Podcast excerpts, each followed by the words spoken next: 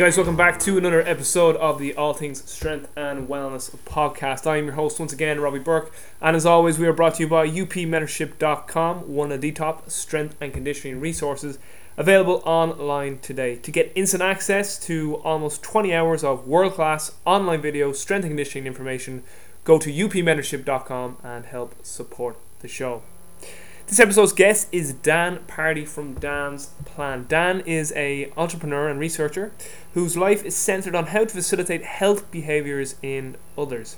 Dan does research with the Psychiatry and Behavioral Sciences Department at Stanford and the Departments of Neurology and Endocrinology at Leiden University in the Netherlands. Dan's current research looks at how sleep influences decision making. On this episode, Dan and I discussed what got him interested in sleep research Dan's thoughts on the evolutionary perspective of circadian timing, sleep pressures and wake drives, circadian timing in blind people, the effect of blue light on the skin at nighttime, sleep restriction and decision making, particularly when it comes to food choices.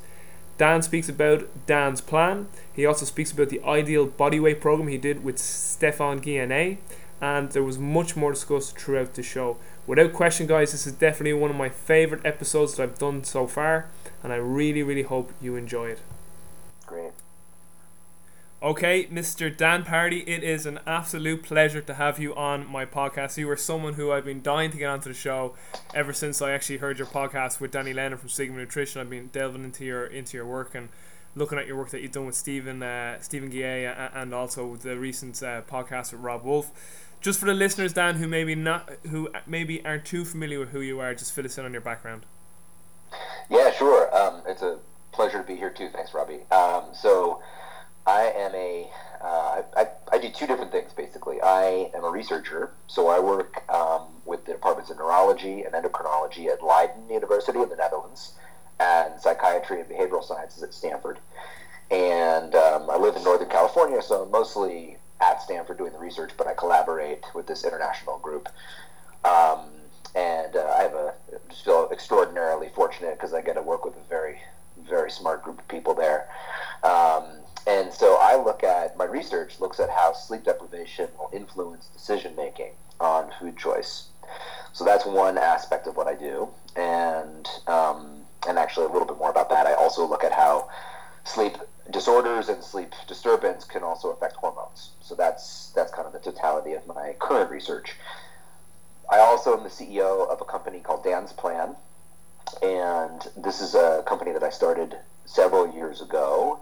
Uh, the whole point of Dan's Plan is to try to translate really good information about lifestyle and health into practical tools that can help people be healthy. So um, we can talk a little bit more about that, but it's some aspects of quantified self tracking, some aspects of education, some aspects of just a daily program, uh, some writing, and you know information about um, different topics. And so, uh, yeah, that's those are the two things that I that I do, and uh, I love both of them.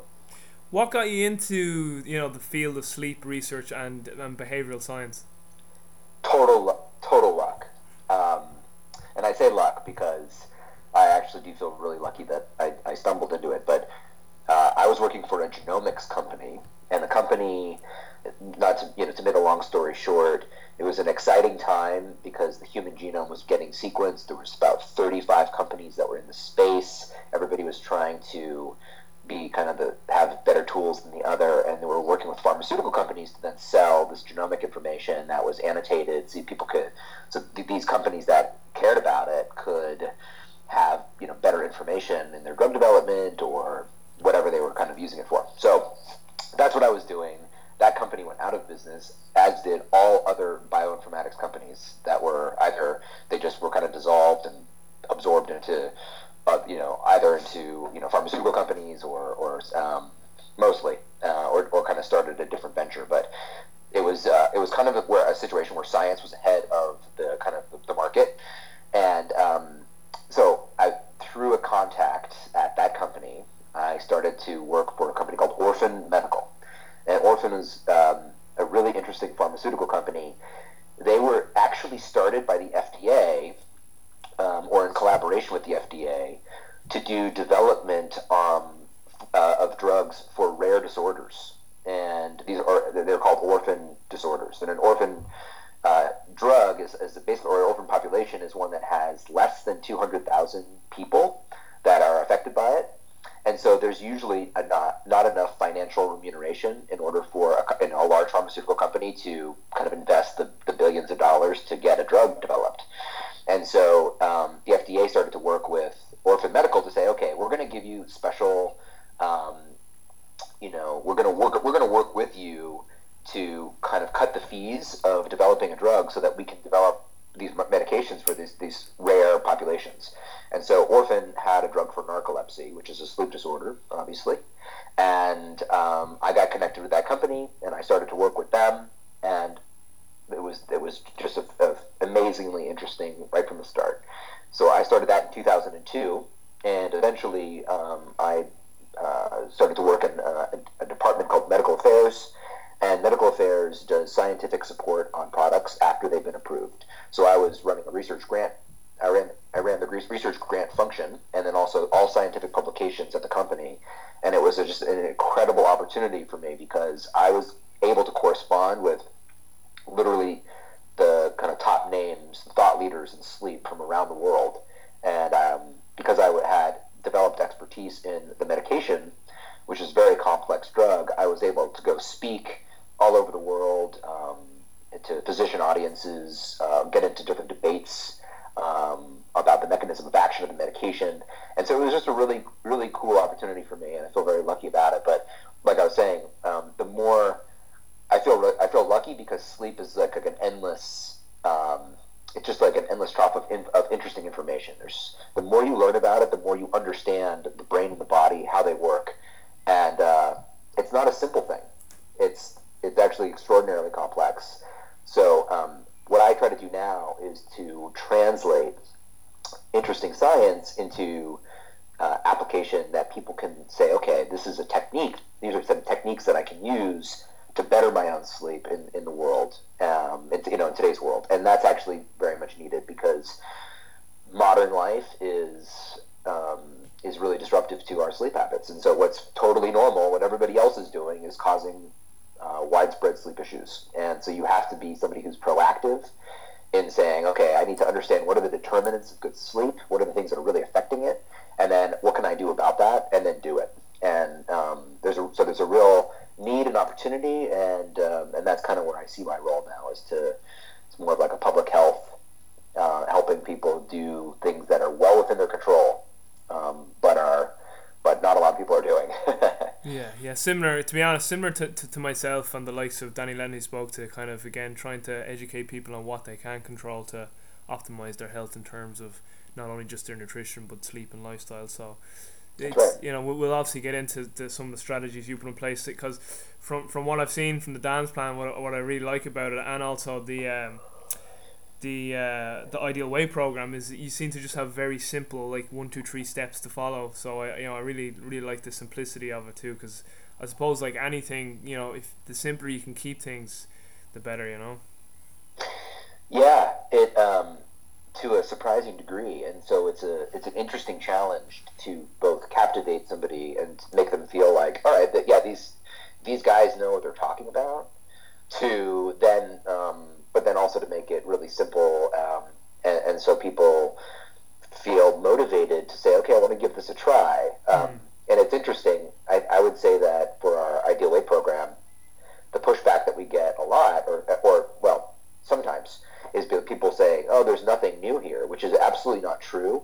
But you know what what I usually push back and say, well, we didn't set out to design something totally new. We actually we set out to design the most effective weight loss program that we could. Yeah. And yeah. that's different. Um, but sometimes people will look and say, oh, well, you know, you recommend high protein for a part of your diet. Well, I've heard that before, and so, no, no, thank you.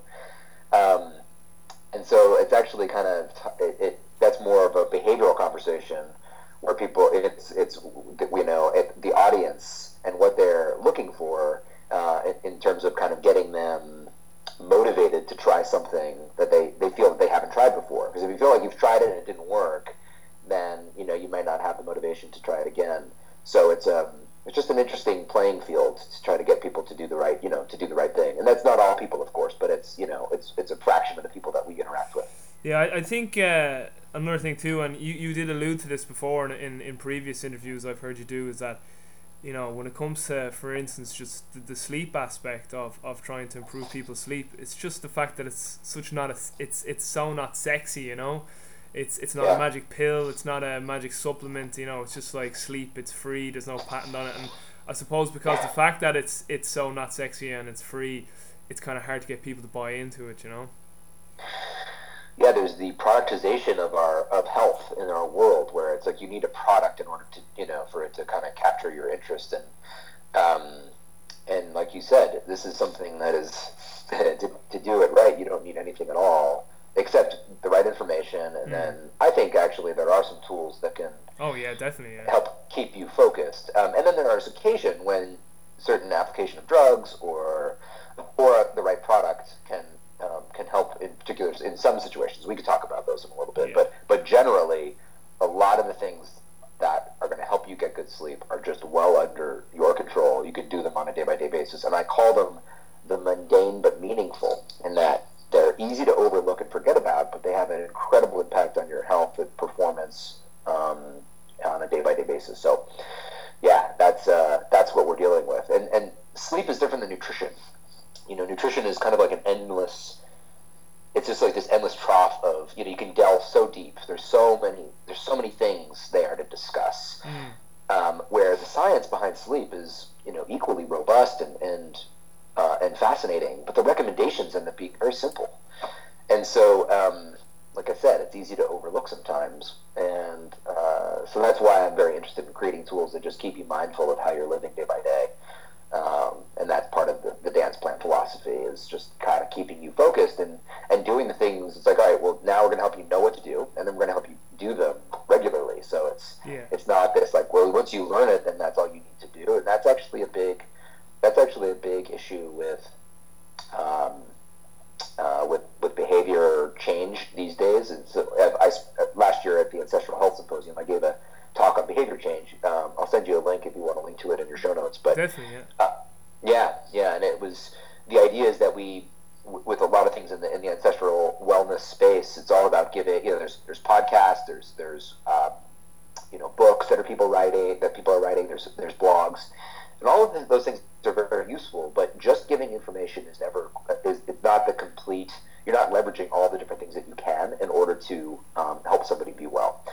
And uh, so, just kind of sending more information at somebody is, is isn't kind of the um, you're not again, again you're not leveraging all the things that you should. So while it's important, there's more that you can do, uh, and that's kind of what I'm trying to capitalize on. Yeah, big time. Now, before I, I bombard you with my, my list of questions here, just one question I always like to ask my guests is in terms of influences on you. Now, this doesn't have to be just as a practitioner in the field or as a scientist. It can be just on you as a as a whole person. Who have who's been the biggest influences on you, um, in your life? Um, so the biggest influences for me are um, uh, my mentors. Um, so Jed, Jed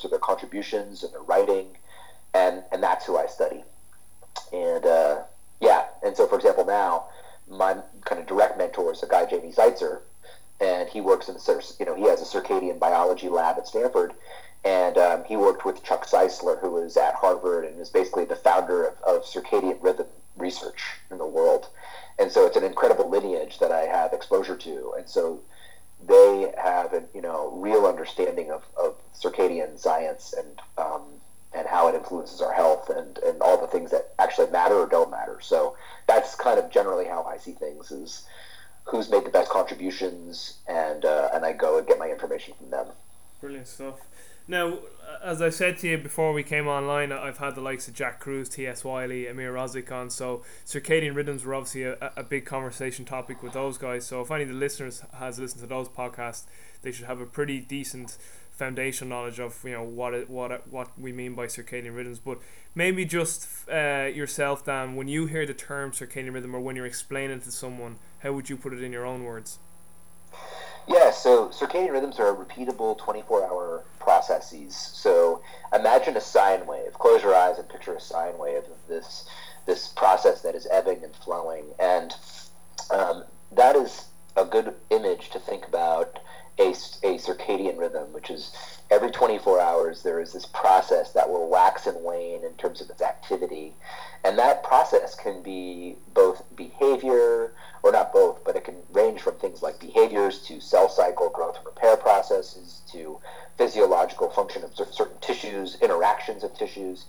So um, your body is, is primed to do certain things at certain times of day. And in order for it to do the right thing at the right time, there needs to be a kind of some sort of some some sort of system that is telling that tissue, that cell, the you know the the controller of the behavior, it is this time of day, do this activity, and that is the circadian system, which is controlled by a master clock. It's referred to as a master clock, uh, which is a uh, group of cells in the hypothalamus, which is, a, which is a structure in the brain, and that and that structure, the hypothalamus, has multiple different cell groups, and those cell groups are uh, basically referred to by their location. But you can have the lateral, you know, just to name a few, the lateral hypothalamus, the ventral medial hypothalamus.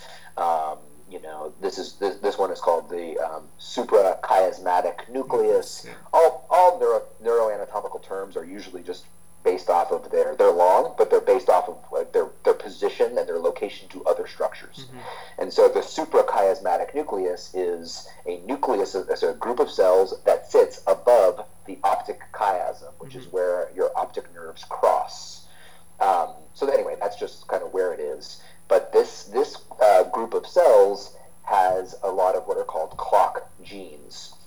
Clock genes um, are things like period genes, um, Clock, PER1. There's a group of them, and what they do is they are uh, helping to they are uh, understanding what time of day it is. And so they are receiving signals from the eyes that are looking at things like light intensity and spectrum of light.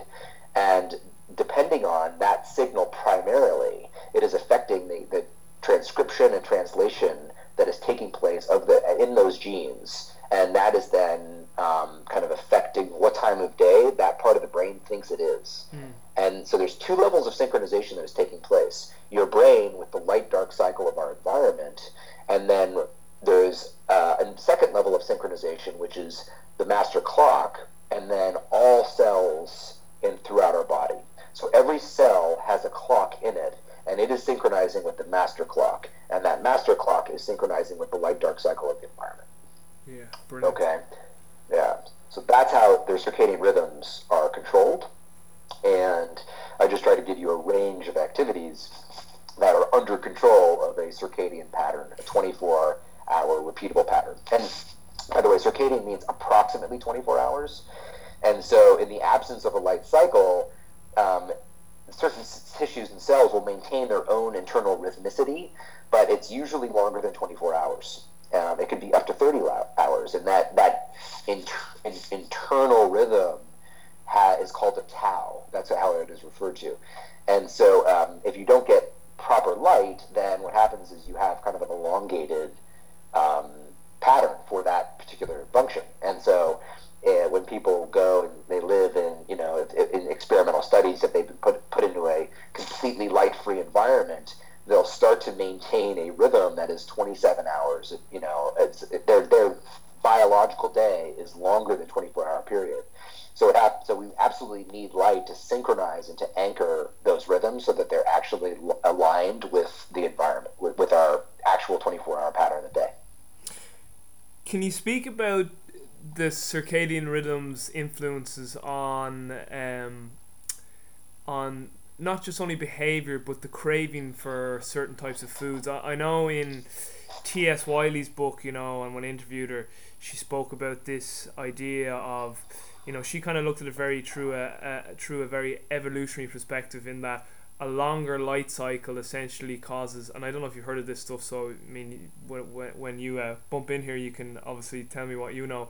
But her idea was that a longer light cycle, like in the summer, what that done was it made you produce more serotonin and then made you produce more melatonin later on in night, which causes thing called a prolactin prolactin spillover, which essentially then decrease your leptin so that you actually were hungrier and craved more kind of carbohydrate, sweet, sweet kind of tasting foods in the summer, which was a good thing because that's when carbohydrates grew. And the idea was that you'd eat more sugar and put on a little more weight gain to prepare you essentially for the winter. You know, it was preparation for the winter to have a little more weight gain. And then as the dark, as darkness increased in the winter and the temperatures became colder, and all that, you slept more. You started to actually use more ketone fuels and stuff like that. So her whole her whole thing is the fact now that we have perpetual summer. It's you know we've got twenty four hours, twenty four hours, seven days a week, three hundred sixty five days a year of artificial light. We've heated homes and we've got global transport of carbohydrates. We're just in per- per- perpetual pre hibernation mode. So her her so basically she's trying to say that circadian rhythm has a massive influences on our food cravings, and I know you've done a lot of work in that. So would you uh, would you have any similarities to that thought, thought process, or where's your research led you there? Yeah, so my, my research is, is a bit different um, than hers. So I'll, I'll tell you, I'll, I'll, start off by telling you a little bit more about the research that I do, and then I'll circle back and I'll, yeah. I'll talk a little bit about what she's what she's uh, what philosophizing she's about. Um, and so my, so my research is looking at how acute sleep deprivation. So yeah. um, let's say Robbie, you need eight hours a night if that was your kind of an average for you, where if you if you if you gave yourself all the all the time that it wanted to get the sleep that it needs, and you averaged eight hours, yeah, yeah. then um, let's say that that's your that's your you are fully sleep sated at that level, and if you get less than that, then uh, how then how does that affect uh, your reaction time, which is a measure of uh, this kind of uh, bio, you know alertness, central nervous system um, alertness, and then does that change the types of choices that you make, right? Because if you we make over 200 decisions a day on food, and um, a lot of those aren't necessarily taking place at a meal. Every time that you pass by or see some food, Um, even if it some seems some subconscious, you're kind of you're deciding, well, should I have some of that or not? Um, but even at a meal, you're making a lot of food choices, not only of what you eat, but when, how much to eat, when to stop eating. And that requires some surveillance of your own internal signals of satiety, right? So the signals that are being released by the food um, that from you know within the body that then eventually lead to the feeling of satiety. And if you we know that if you're eating within a, a group of people um, or in any sort of environment where there's a lot of distraction, then it's harder to pay attention to those own internal signals and it's easy to overeat. And so it's actually quite amazing where you put somebody in the right condition and they'll eat 70% more than they would if they were just eating by themselves or in a less distracting environment. And that has to do with, you know, let's say they're eating at a table with, uh, you know, five, six other people. There's lots of active conversation. It's just easy to overeat because you're not paying attention to your body. You're focusing on the conversation, and then you are focusing a little bit on taste, which is very, you know, very salient and and, uh, and can kind of affect what we do. So that's that was my thinking behind doing some of this research, which is okay. Well, if you have uh, if you're sleep deprived, then we know that that has a reliable impact on, uh, on, on our alertness and our ability to focus and attend to a stimuli, then does that would that affect how you eat? Will you will you will you eat more food than you would if you were fully alert? Um, and what I found is that, and I'm, I'm submitting a publication to uh, Public Library of Science very soon is that when you um, are sleep deprived, and actually it doesn't have to be that great degree of sleep loss, uh, and I'll talk about that in a moment. Uh, you will make different sorts of choices. So you will eat more food that you, and, and this this is the study that I actually had people I captured at the end what they thought of the different food choices that were available in our study, and they were more likely to eat foods that they rated as low health when they were sleep deprived and they had low alertness. So that's really interesting. If you could think, and it, we didn't show this directly, but this is it shows that when you are um, when you're sleep deprived, you might be more likely to defect from your own standards. So let's say, Robbie, you know, you care you care about health and wellness, and you want to eat. General, you have an opinion about what health looks like, and you and that is your goal to eat in a certain with a certain pattern. You're less likely to be able to comply with your your own standard when you are, are sleep deprived. Now, most research on sleep deprivation uh, is perhaps not ecologically relevant. And what I mean by that is that there are very large uh, degrees of sleep loss. So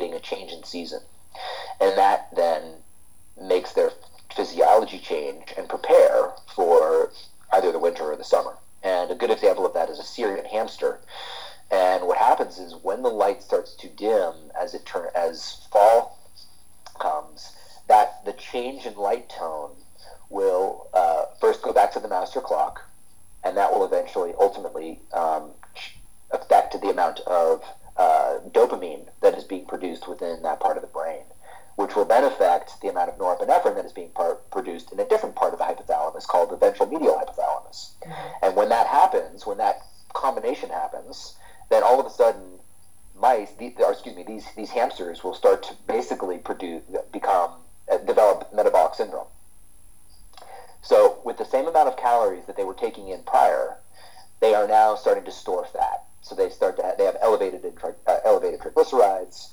They have um, uh, you know what are the kind of they, they start to um, have insulin resistance.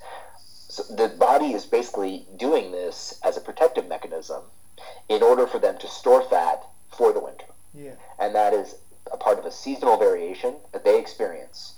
Um, so their body, again, the, the systems that are controlling uh, what the body does, partitioning, etc., with calories that are consumed, is now saying, all right, because of this environmental signal, I'm now going to take this the same amount of nutrients that I was consuming before, and I'm going to store them as fat. Now, you know, do, do, does that happen to humans? You know, there's also, you know, we, yeah, there are models of seasonally obese animals like the Syrian hamster. Um, it's not as clear if that is happening in humans, mm-hmm. um, but it's possible. It just might be hard to detect. Yeah, yeah. Yeah. So uh, there's probably there's probably something there. That's all I can say. Yeah. no, no, it's great. There great stuff. And and just for the listeners, uh, regards to your research now, and again, I, have listened to, to to previous interviews and I've, I've read your material. So, just for the listeners, I just want to summarize. So, what Dan is saying, in, and please correct me if I'm wrong. What Dan is saying is that a lot of sleep research doesn't have a lot of carryover to practical everyday life to people because it's like these extreme ones where they deprive people of like a whole night's sleep or again four hours of sleep for five nights where Dan's research is more like these acute little losses of sleep, which is definitely way more realistic to real life and seeing the detriment that that has then on people's behavioural choices. Would that be more accurate then, Dan, would it?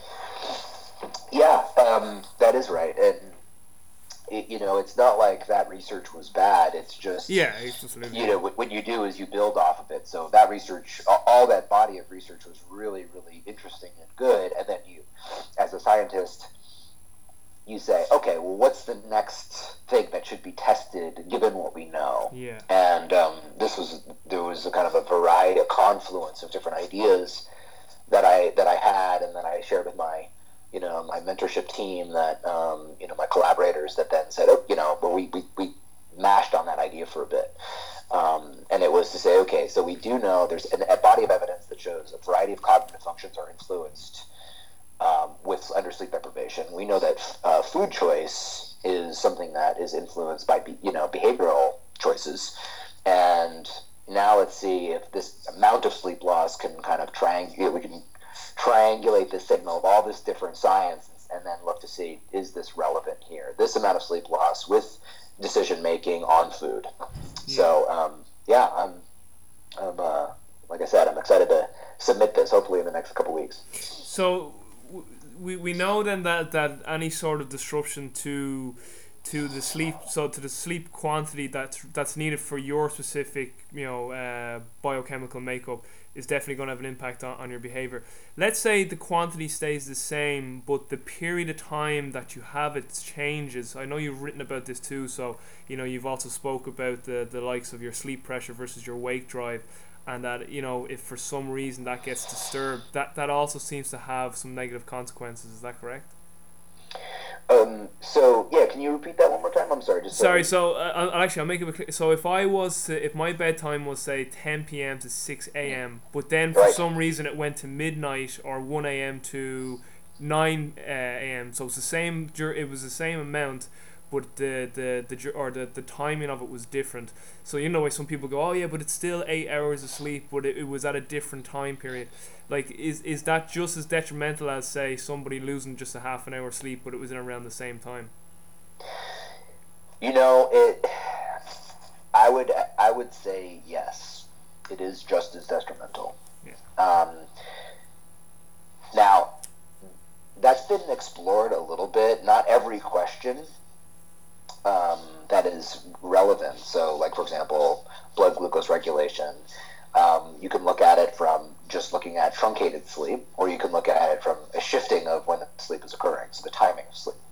But um, as I was alluding to earlier with circadian rhythms, is the body is the body is ready to do a certain type of action a certain type of day. Yeah. And, I'll, and I'll talk about Fred uh, a, a really interesting research um, study that was done by Fred Turek, or out of his lab, and he's out of uh, Chicago. I believe he's at Northwestern.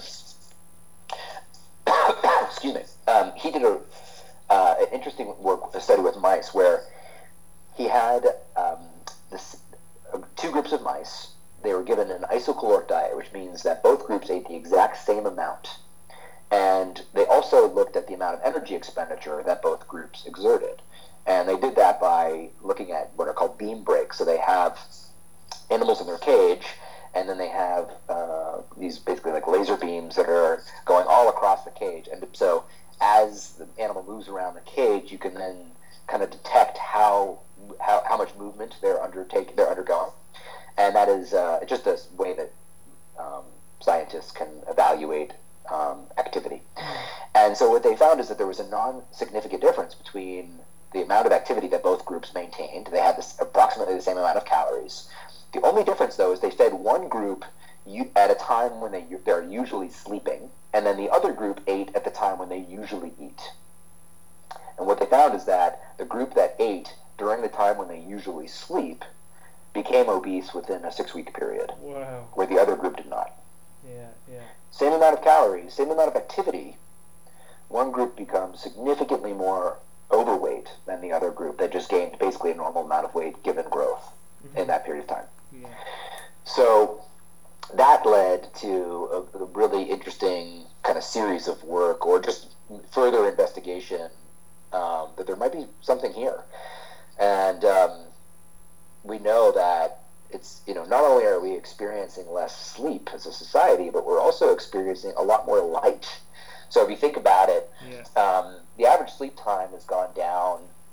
In, you know, in, in about in 1960, self-reported time in bed was averaged about eight and a half hours, and a, the the previous survey, the first survey that could be found was around 1906, and that was also uh, eight and a half hours of time in bed was was basically was average what was reported, and since the 1960s, it has decreased every time it's been every time it's been studied up to about 2008 and actually it's gone up a little bit since 2008 which is good.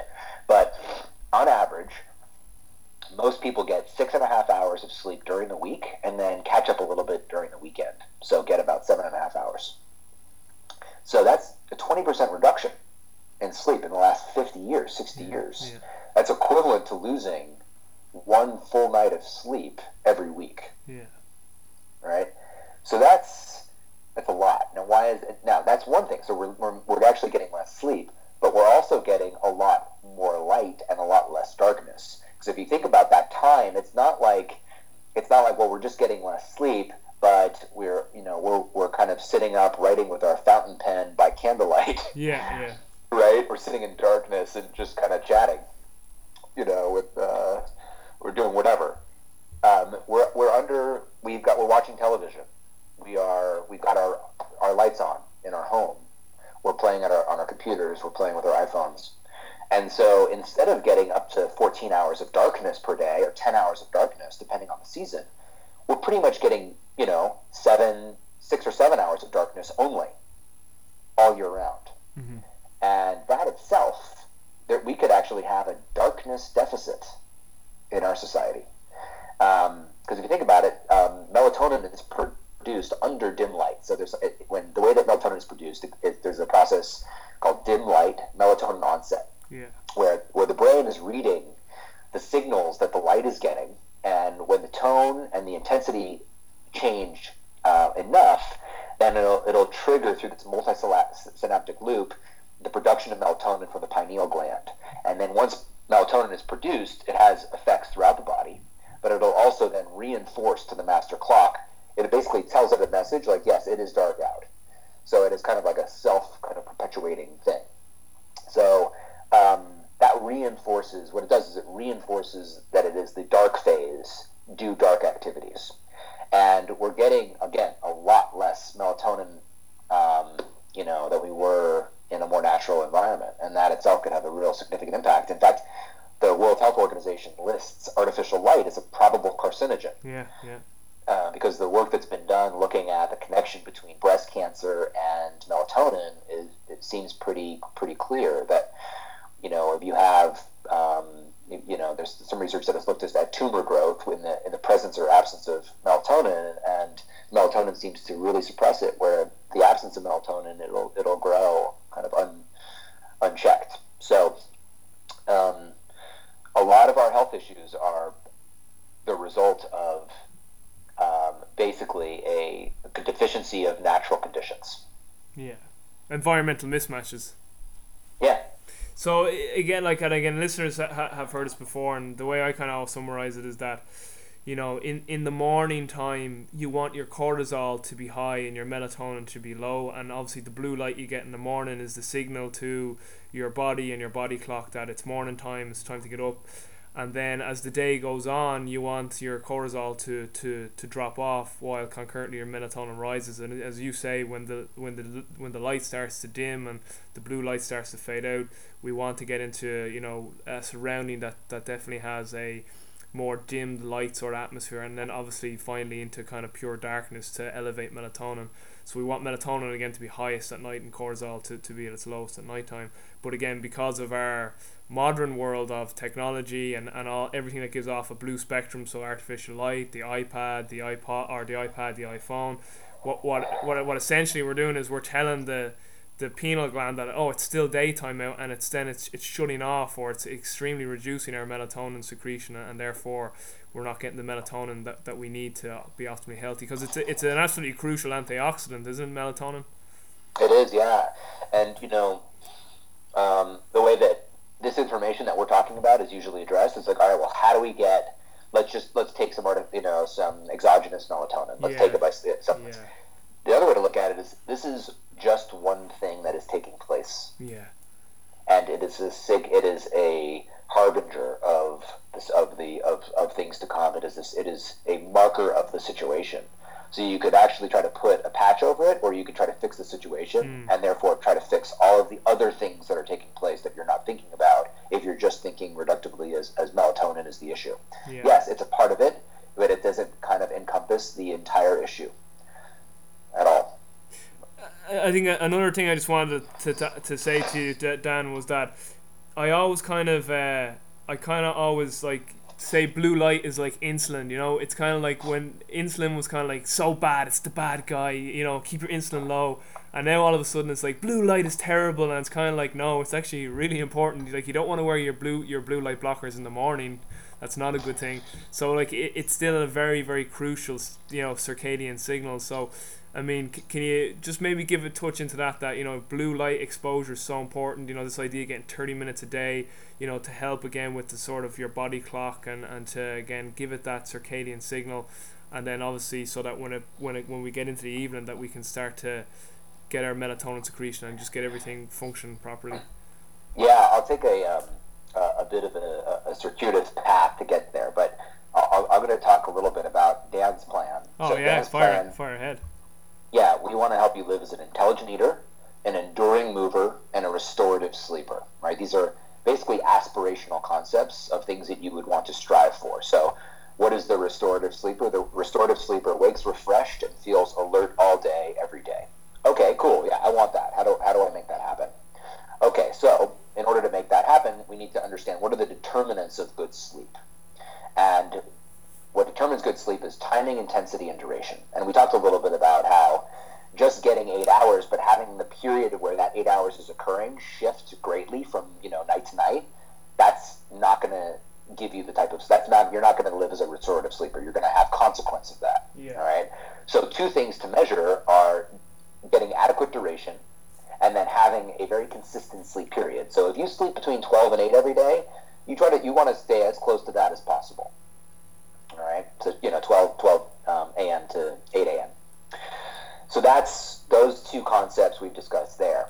Um, intensity is in uh, the intensity of sleep, which is you know the depth of sleep, the concatenation of different stages, having a very strong sleep kind of rhythm and pattern. That's going to be influenced by uh, physical activity during the day, and it's also going to be uh, affected by light, right? So a restorative sleeper not only understands, okay, I you you have a very clear idea and goal. I want to be in bed by this time, and that number is locked into your brain.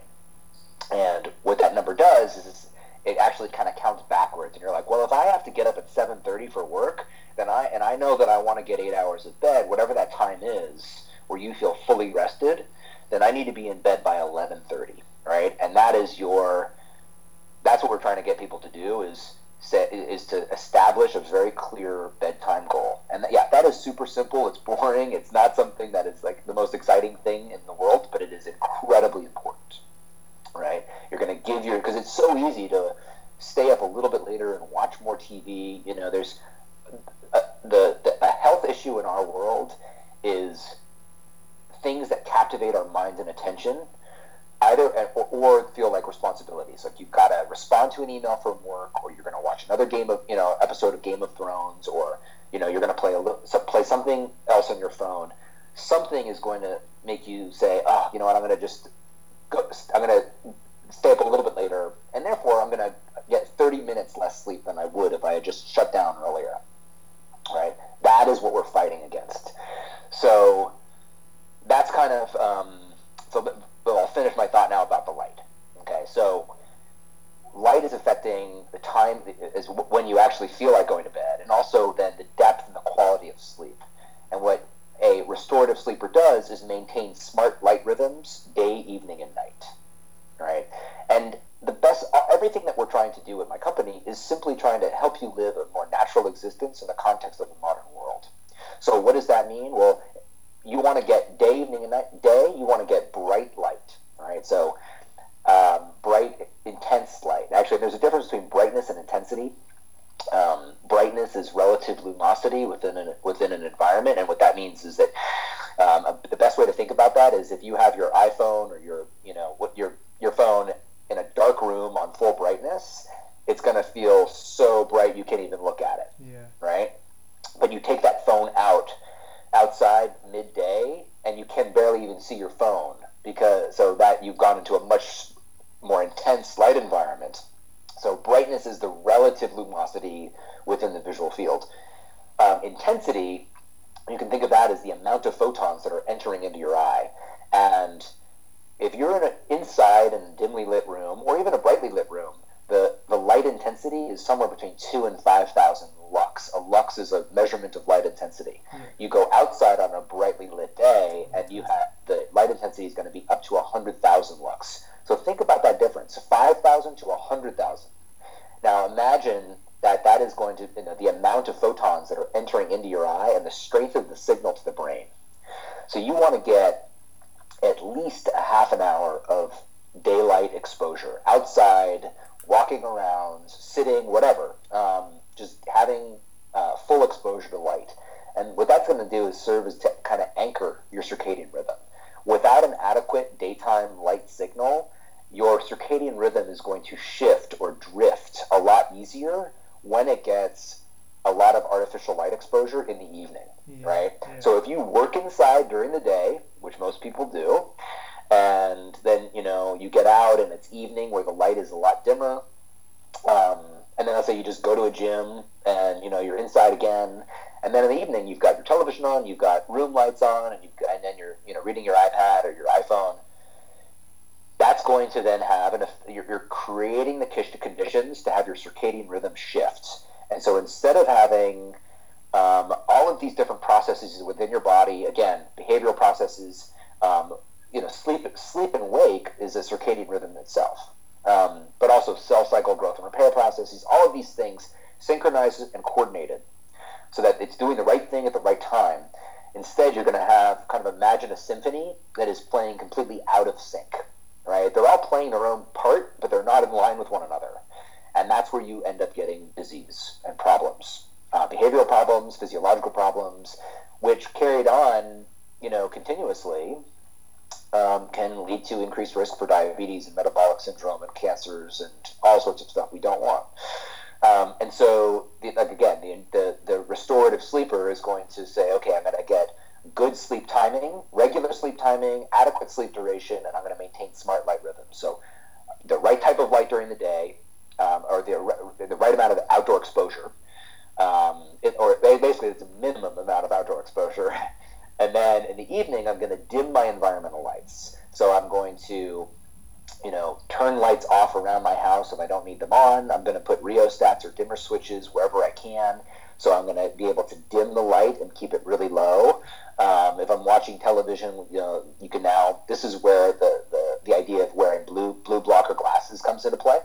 Um, the idea is that you can create virtual darkness, where if you are blocking the wavelength of blue light, which those um, intrinsically photosensitive retinal ganglion cells, which are the cells that are responding to blue light or responding to light that are communicating with the master clock, if you can block blue light to them, then they're not going to get the daylight signal, even though you can see, right? So you can be in an you know an artificially lit environment at night, and it's not going to have as much of a consequence um, if you're wearing these blue blocking glasses that you if uh, that you would if you were not, right? So the, the brain is not going to be getting a daytime signal at night, even though it, you can still see.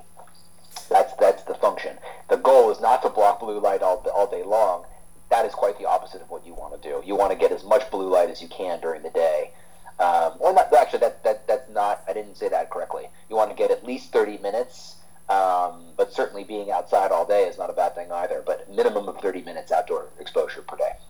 Great stuff. I have a few other tag on questions to that, but just something I, want to make sure I say, and this is something Danny said in his podcast, and just to make sure we, I re and and you to reiterate this to the listeners is that would it be fair to say Dan that your circadian rhythm has an impact on like almost every physiological function, and therefore has an impact on nearly every disease process?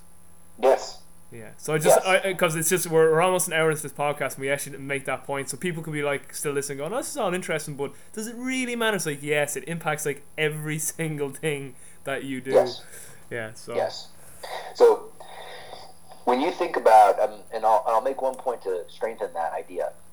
So as and I mentioned these cells before, these int- intrinsically photosensitive retinal ganglion cells that are in the seventh layer, layer of your retina. Yeah. They communicate via the retinal hypothalamic tract to the master clock. Right, so these cells get sensitized by light that's coming into the eye, the intensity and the tone of light, the spectrum, the, the color, and that will then send the signal to the master clock. And then the master clock will communicate with other cells in the hypothalamus that control pretty much all hormone control within the body. Right? Mm. So, yeah. under exquisite regulation of this system is um, your all the hormones that are produced. Now, imagine if it's not getting the right signal, your, the hormones that are going to be produced are going to be altered, right? And it's going to create a weird, different pattern that could be creating messages where the body is just responding to the signal that it's getting but the but the signal that it's then giving or producing is then going to you know the body's going to respond appropriately to that signal but the signal might you know might just be totally off meaning you know you're going to be um, you know your, your your core body temperature is going to be higher than it should be which is going to make it harder for you to sleep your cortisol could be you know the pattern of that cortisol could be completely off which yeah. is then controlling gluco- glucose regulation yeah. right i mean there's um, i get a i don't want to say annoyed but people talk about um, you know glucose regulation kind of in a, in a strange way um, all the times, and usually because it's they're, they're, they do not have uh, adequate understanding of, of, circadian rhythms. Exactly. Over the 24-hour period, glucose is regulated in a very kind of uh, interesting way. At certain times of day, certain processes are keeping it either elevated or suppressed, or you know they're doing kind of they're doing the right thing to keep it in the right zone for that time of day. So during the day, plasma glucose levels change, right? In, in where there's you have more of a kind of an episodic waxing and waning that is between meals.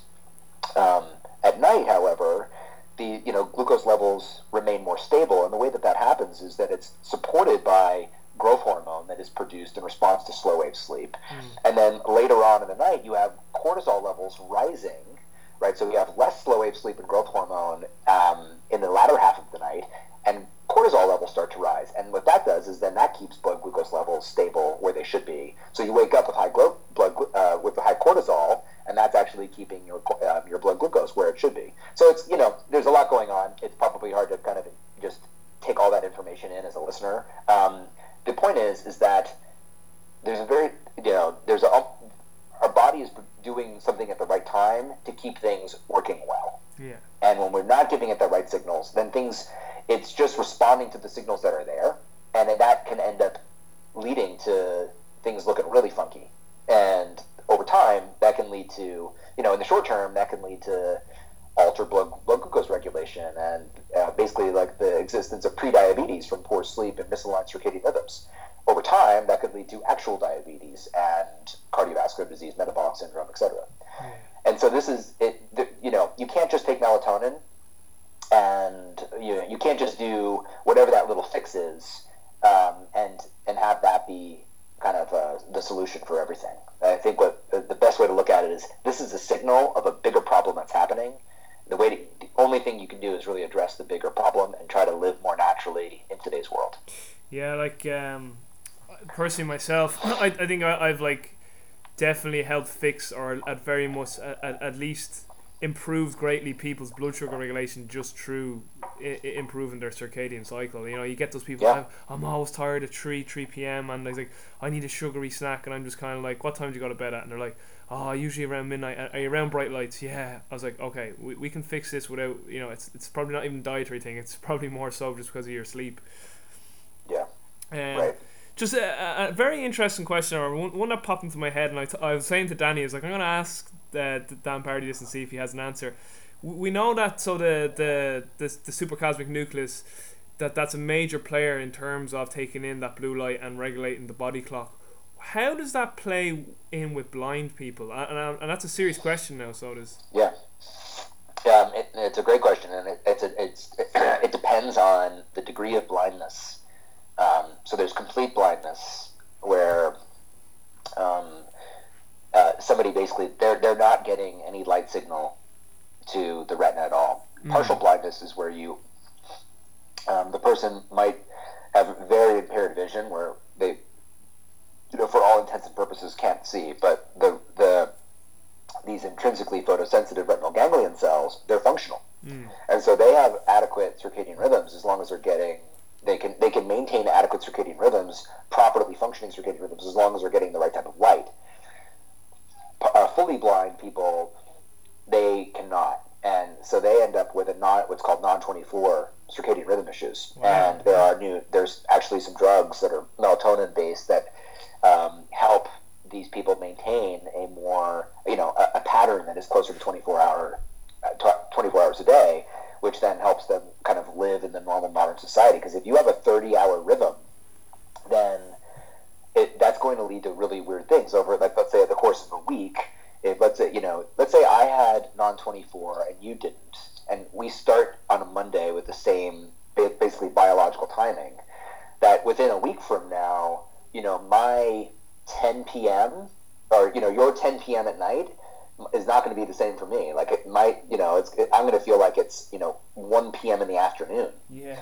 And so that just ends up being really hard for somebody to then maintain, you know, a normal pattern of living, because um, you're you're just not in the same time as everybody else. And so yeah, that's a problem. And there are now drugs that um, can help with that. Yeah, that's uh, amazing. And the, another part to that question was I, I've been asking a few people around about this, and uh, maybe you, you can shed some light on it. So we know then, obviously, blocking blue light at night time um, from getting into your eye, and we can is is very important, and we can achieve that through like wearing blue light blocking glasses, as we've already alluded to. But does blue light still not get absorbed by your skin by the cryptochromes? Does that still not signal that it's daytime in a certain way? Because my question to people is like when I travel and I'm staying in a friend's house and I'm trying to optimize my sleep environment or keep my sleep hygiene as close uh, as it is at home obviously making the room as dark as possible but you know like I can't be like getting tape and taping up the, their doors because it pulls the paint off their doors. So like th- there's still light getting into the room. Like how how that like so my my bedroom at night is pitch black because I have I've got blackout curtains it's you know everything it's just I can't see my hand in front of my face it's black as black would be. But when I travel like in a hotel, I don't mind what I do in a hotel. Like people think I'm crazy, my friends think I'm crazy, but I actually just tape up the door. Like I actually physically bring tape to keep the light out. How detrimental is any sort of light getting into your room? And secondly, if I was asleep and there was still like artificial light hitting my skin, but it's not getting into my eye, say I'm wearing an eye mask, is there still a detriment to melatonin production on that? Do you know, Dan? So there's been a, um, two studies that are, that are looking at um, melatonin, the, the influence of light hitting your skin on, on melatonin and circadian rhythms. And um, one study was looking at light exposure on the back of the legs yeah. and uh, whether or not that did influence um, your circadian rhythms. That's, that's the one study I've seen now.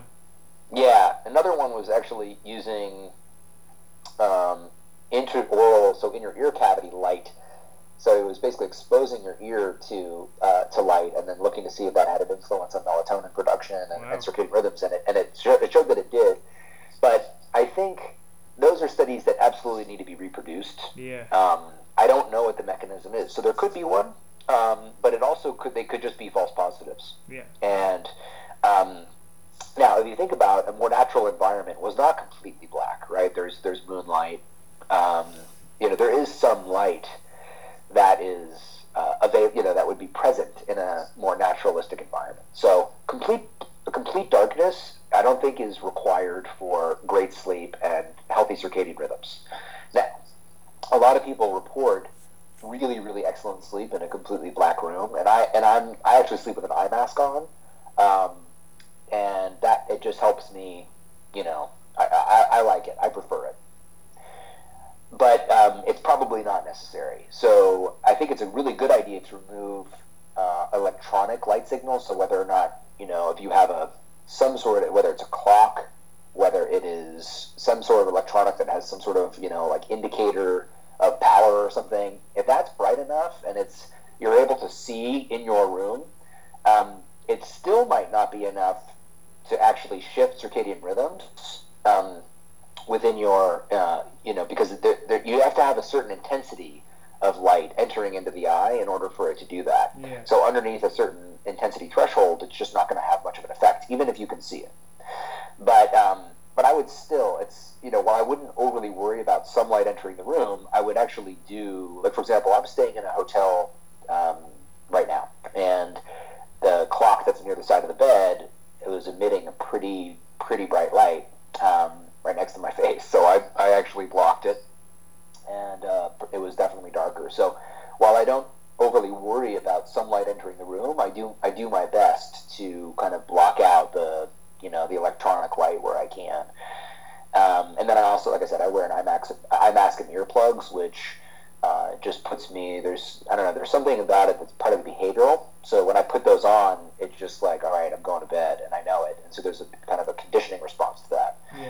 Um, and then it also kind of blocks out. There's something called your arousal threshold, which is uh, how much certain environmental stimuli will, will wake you up, and whether that's sound or light. And I tend to have a pretty low arousal threshold, which means that it doesn't take that much sound or light for me to, you know, wake up to it. So the way that I handle it is just you know putting in the earplugs and the eye mask, and then I just don't worry about it. So you know some of some of that uh, responsivity to kind of the light and sound is maybe worry, um, and so in a way it's just like a technique to say okay I'm I don't need to worry about it, and it makes me more relaxed and sleep more deeply. Yeah. yeah. Um, but you know, oftentimes I wake up in the morning and the eye mask is off of my head, so it just helps me fall asleep. And then at the end, you know, by the end of the night, it's not on me, and I'm sleeping fine. That's actually that's like me with my earplugs. I'm always like, I wake up and I'm like, where are my plugs on? And oh, they're just like underneath my back or something. So they Yeah. kind of they kind of help me go to sleep, and sometimes they just fall out. Then yeah. Yeah, yeah. And I think it's great to do, you know, do a little experimenting. Um, find out what the conditions are in a room for you. So it's you know it's cool, quiet, comfortable, and dark. You know, keep your room at a temperature that's that's at, you know low but comfortable. So somewhere between you know probably 65 and 67 degrees, 64, 67, which is which is cool. Cool. Yeah. Um, try to get it around that temperature. Um, warmer temperatures can make it hard for your core body temperature to lower, which is necessary in order for you to go to sleep. So um, that can, you know, somebody could be experiencing insomnia and really rest asleep, and it could just be environmental temperature. So that's a big one. Um, cool, you know, dark doesn't mean pitch black, but um, I also that there's a, a, negative consequence to a pitch black room. So I know a lot of people just love that, and um, if you want to test it out and see if you sleep better, go for it. Um, dark or quiet, you know, if it kind of depends on where you live. Um, you know, there's an interesting thing where it's not that you you're, you can't hear when you're sleeping, so you can hear just as well. But in order for sound to get into, you know, to kind of arouse the cortex and wake you up, it has to go through uh, this the an area called the, the thalamus, and so that thalam the thalamus is hyperpolarized during sleep, which means that it's the um, the state of uh, responsiveness of that system is uh, it's um, let's see, I'm sure I'm going to try to frame it in non kind of science words just so it's easy to understand. Mm. And it's just kind of a sensory block. Yeah. So it becomes it make it, it's harder for a sound that you hear to make it through that blockade to wake you up. Now, um, you could live next to a train station, and once you you know the first couple of weeks that you live there, it could wake you up every night. Once you live there long enough, your brain can be like, okay, I don't need to be alert to the train coming by. I've heard that a thousand times. It's not an urgent situation, Yeah. and you could sleep right through it. It, it no longer it no longer perceives it to be a threat. So That's right. Yeah. Where you could hear a baby crying in the other room, the decibels of which are a lot less than the train, and it could still wake you up. Yeah. And so there's some sort of gating, there's some sort of decision making that's taking place subconsciously to say, is this a threat or not? Do I need to attend to this or not? Um, and so that you know that everybody has their own kind of arousal threshold that is that is set at you know like a different uh, level. And some people can sleep, you know, they can sleep through the train on the first night, and other people are going to wake up to you know the sound of a falling leaf outside. Um, and so you know you just it's good to play around with these things. What what creates what are my conditions for optimal sleep? The one thing that I worry about is when people. One thing that is a really uh, kind of a, a disturbance of good sleep is worry. So if you worry that the conditions aren't perfect Yeah, and you're yeah. not going to be able to sleep, then that can actually create more anxiety. So play with it. Realize that you know you're going to be able to sleep uh, with with a little bit of sound and with a little bit of light, and it's not going to be disruptive. So just kind of find your sweet spot, and you know, and then try not to worry about it. Dan, how much longer do I have you for? Because I just have one or two more questions.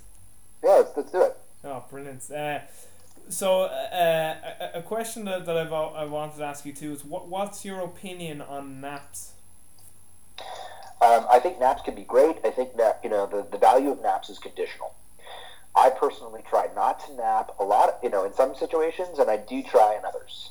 So if I'm a little sleepy uh, one day for you know for whatever reason, didn't get great sleep, then the decision that I make is: do I want to get a nap now, or do I want to try to go to bed a little bit earlier? Hmm. um, because when you when you nap, you wear down sleep pressure, and that can make it a little bit harder to go to sleep than at night. And so, if I am really really sleepy and I really need a nap, then I will take one, but I'll try to do a power nap, which is maybe twenty minutes. Um, also, if I'm sleepy but I have a lot of writing to do, or I need to be productive for the next you know ten hours or so, then I'll also try to get a nap. Um, if I've you know not been getting enough sleep for a couple of days and I've really built up some sleep debt and it's a weekend occasionally you know I, I'm pretty on top of my sleep now but this happens um, when usually if I'm doing a lot of travel and um, I might get a you know an hour or two nap on a Sunday and really catch up mm. and that feels so good if I've not been getting, you know, if I'm behind the eight ball a little bit because yeah, the, yeah. the, effects of sleep can accumulate with it's called sleep debt. So um, I use that occasionally, but mostly what I try to do is to say, okay, I recognize that I'm tired, and I'm so I'm really going to try to get into bed earlier and get a, a kind of a, a full night's sleep tonight because the last thing I want to do is get that you know 30 minute nap or you know whatever. If I let's say I got an hour nap in the middle of the day, that could mean that instead of going to bed at 10:30, I'm going to be going to bed at one, and you could get into a cycle that way. So it's con- it's kind of conditional, and then you got to read it and say okay. But I, if I do a nap during the day, it's usually a power nap, which is 20 minutes. Um, and the way that I do that is I will put my earplugs on, I will turn off my phone, um, I'll put my eye mask on and I'll set I'll set an alarm usually for 25 minutes. So I'll give myself like a little you know entry, and then um, whether or not I sleep or not, I will just lay there and I'll try not to budge. And um, uh, you know, I, sometimes I sleep, sometimes I don't, but I always feel more alert after I get up. Yeah, yeah. Just uh, the next thing I, I just wanted to ask, we, we, we kind of spoke about this idea of you know, the you know, okay, everyone's slightly different in terms of when they get their sleep in. You know, so the the question of chronotypes. I heard this conversation: Are you a night owl? Are you an early bird? So I'm gonna try. Hopefully, I'll make I'll make this question make sense. So obviously, there's gonna be a little bit of variation. Some people, you know, like so. From, from what I read, it seems that you know, so, some guy could go to bed at ten and get up at six, get his eight hours, and he feels great. For someone else, it may be like eleven to seven. But my question is then where is that sort of line of where like okay 2 to 10 is not good because you're missing out on some critical hormonal activity? Is that making sense? Like where yeah. where's that diminishing return? Because I think on Danny's podcast you were saying like around 4 p.m you know like you, you know something peaks in your body in terms of a very important like hormonal activity. I don't know if it's detoxification or whatever it was or you know, so like, wh- where is there a diminishing sort of like, you know, if you were saying something, I wouldn't go to bed any later than midnight, or I wouldn't go any, you know, earlier than seven a.m. or whatever, or, or seven p.m. or whatever it is. So actually, that timing can range, uh, you know, uh, across the twenty-four hour period.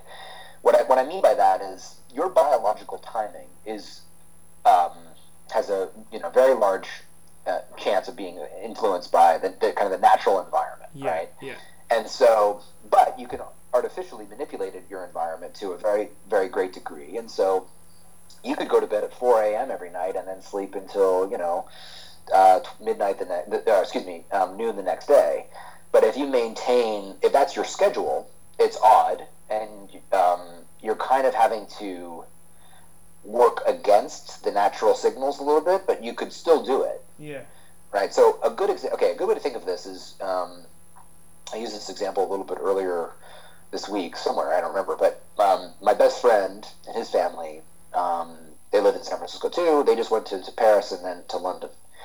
So when Dave and his family arrived in Paris, their biological timing was still set to San Francisco. Yeah. Right. So it was completely mismatched from the clock time of, of their location. Over the course of the next five to seven days, because they're taking in light into the eye, it's going to shift the clock so that their biological clock over you know it, over seven day period is now going to be aligned with their you know the the, the, the timing of Paris, right? So that you can see that your timing can shift completely depending on you know um, the kind of the environment that you maintain. Yeah. yeah. Now there are there's this concept of owls and larks where an owl is um, you know they're gonna wait they're gonna uh, you know the, you're gonna actually be staying up later and then larks are gonna wake up early. And so we all have this chronotype where within an environment, people are going to feel more natural. They're going to, you know, there's those that are going to be like getting up at six every day. They're wide awake. They're ready to go. And then there's those that are going to really feel more alert in the evening. Um, and that is, you know, that is a real thing. That is a real thing that you need to control for in studies. And, um, but even then, right? I mean, the person that is a an owl or a lark, when they go from San Francisco to, to Europe, their their entire timing can still shift Yeah. right? Now they again they might feel different. Like their peak productivity might you know still be in the morning once they adjust, or or at night once they adjust. So that is part of that chronotype pattern. But the timing of your rhythm can totally be shifted by the light environment that it's exposed to. Yeah, yeah. Just, like, cause it just uh, know, listen, uh, th- this isn't a great resource, but just I remember on Sisson's uh, blog, he was saying with the chronotypes, with the night owl versus the early bird, he was saying that the night owls are still more at risk for developing disease because they're still uh, they're still more desynchronized than you would if you were an, if you were a lark essentially. So, but in saying that too, I get what you're saying because there's there's a book called The Circadian Prescription by Sidney Baker and a question in it was some guy was like, you know, I, I work all my work is at night, like during the night. Uh, what can I do? And he just said what you said. He said you can fool your body into thinking that, you know. So let's say if you were going to bed at four a.m., he was like, make four a.m. your ten p.m and then make Yeah. make noon your 7 a.m. He was like, you just manip- artificially manipulate your light cycles, and, and even though it's not ideal, you'll still adjust to that. I guess though it's it's it's more if you're it, it, it- what's more detrimental is that if you're working a day shift for four days and then a night shift all of a sudden that screws Yeah. you, that screws you up. So would it be would it be would it be is it more of a case that as long as you have consistency I, guess that's what you mean by when you say timing intensity duration timing means also the consistency that's the same time over and over again. So if you were if you were consistently going to bed at 4 a.m all the time getting up at noon and you adju- and you adjusted to that that's far more far less sorry far less detrimental and even probably okay to a degree than say if you were like on a day shift for four days and then a night shift for two days and then back to a day shift. That's obviously far more detrimental is it Nailed it. Absolutely right. Oh, great! No, that you know it's really good because chronotypes is just something that personally I, I needed to learn a little more about. So that's it's great to, to get that. That's brilliant, Dan. That was great clarification. Just Yeah, to- and it's interesting. Chronotypes can shift over the lifespan. oh, So- absolutely, yeah. Yeah, so somebody, you know, I I am actually this way. I was a real night owl for years. I would just um, that's where I was productive. That's where I felt the most alert. And and now, you know, I just turned 41. I feel like I wake up. You're forty. You're forty one, Dan. I am, yeah. You, I'm sorry. I'm, I'm just saying that because I, honest to God, and I'm not just saying this, and people are going to be like, "What a fucking lick arse." But I swear to God, I thought I thought you you honestly look about thirty. Thank you, man. It's the sleep. all I'm telling you, it's the sleep. Yes, the healthy rhythm. Yeah. It's all that healthy living. That's great. That's great. But go on, you were saying so you, you shifted then obviously more to an early bird. Was it over the years? Yeah, yeah, and I think it had. Um, you know, I don't think I could. I could just grasp at some straws about what was causing it. Yeah. Um, but whatever, the shift is noticeable. So I, I pretty much spring out of bed now. Um, it's not super early, but usually by seven at the latest. And uh, but I feel very, very alert. Uh, but I also have a more regular rhythm. So you know, I'm married with a baby, and um, that's different when I was single and going out. And so Yeah. the typical, you know, it's very it's very common for people to, you know, they have one pattern. Another type of shift work is just a, a is a young single living, which is, you know, for most of the week you're going, you know, you're, you maybe stay up till eleven or midnight, but then on Friday, Saturday, maybe even Thursday, you know, you're going to be staying up till two, and so you're you're, you're, you're, you're actually doing through like a little mini shift work by adjusting your clock three hours. That's why Mondays completely, you know, stink. Even if you've been getting eight hours, Yeah, you, yeah. you've shifted your rhythm. So the body say the body wants to then wake up three hours later. Yeah. So you know, people don't reach their, they don't kind of feel back to their normal selves until maybe Wednesday. You know, and and it's that uh, just knowing a little bit about this. I, it's too bad, but you know, I wish. Uh, more social activities would happen earlier. You know, it's funny. I remember when I was younger, we were just like, all right, we're gonna go dancing. You know, at eleven. like, Yeah. Just, you know, just sit around and wait for six hours before you know we'd go out. Um, versus just like kind of going out and getting back at a reasonable time, I would have felt a lot better. yeah, I know what you mean. Yeah, definitely, it's great stuff. yeah. Just, Yeah. you, you mentioned that it's funny. I was reading your blog too. You, you were kind of summarizing your 2014 year, and you were saying that having Yeah. having a baby kind of settled your your your sleep cycle. And it's funny too because what you said in that, I always say that to people too. Parents are always like, "Oh, you know," when they go, "Oh, you have a kid now," you know, best of luck to your sleep, lots of caffeine. And I'm always like, you know, if you went to bed the same time the baby went to bed, you, you you'd, you'd all synchronize together. The, what what happens is when people have babies, they they put the baby to bed and they stay up and they stay watching, and it disturbs the child. Like, but just uh, you, maybe you can touch on that too. But just a question off the back Yeah. of that, a question off the back of that, and I, am wondering if you have any information on this. And I, I'm, I'm suppose like even logically the, the answer to this will be yes. But obviously, when a woman is pregnant with the with the baby, her circadian signal that she's given to the child does that set the baby's circadian rhythm for its first few years? You know, is it, is, is that like is the baby going, oh, this is nighttime, this is daytime? Like, is that having an effect? So when the embryo, when, when it's an embryo, like, is is the mother's day night cycle is kind of setting the baby cycle? Yeah, the baby's circadian um, system is completely dependent on the mother. Oh um, yeah, yeah, great. Uh, and then it continues to develop with dependencies to the mother postnatal after the baby's born. Um, and then with light exposure, um, over the first six months, the the uh, own internal rhythms will begin to develop. But it's very much dependent on the mother. Brilliant. Brilliant. Um, yeah, pre, you know, uh, while the baby's still in the womb, and then even after it's been born. And actually, you see uh, people, uh, babies that are that are born prematurely, um, they're usually put into the NICU and they're kept under 24-hour light exposure so that doctors can come around and check on them. yeah. Well, what they found is that had real massive disruption to the development of the circadian systems. Yeah.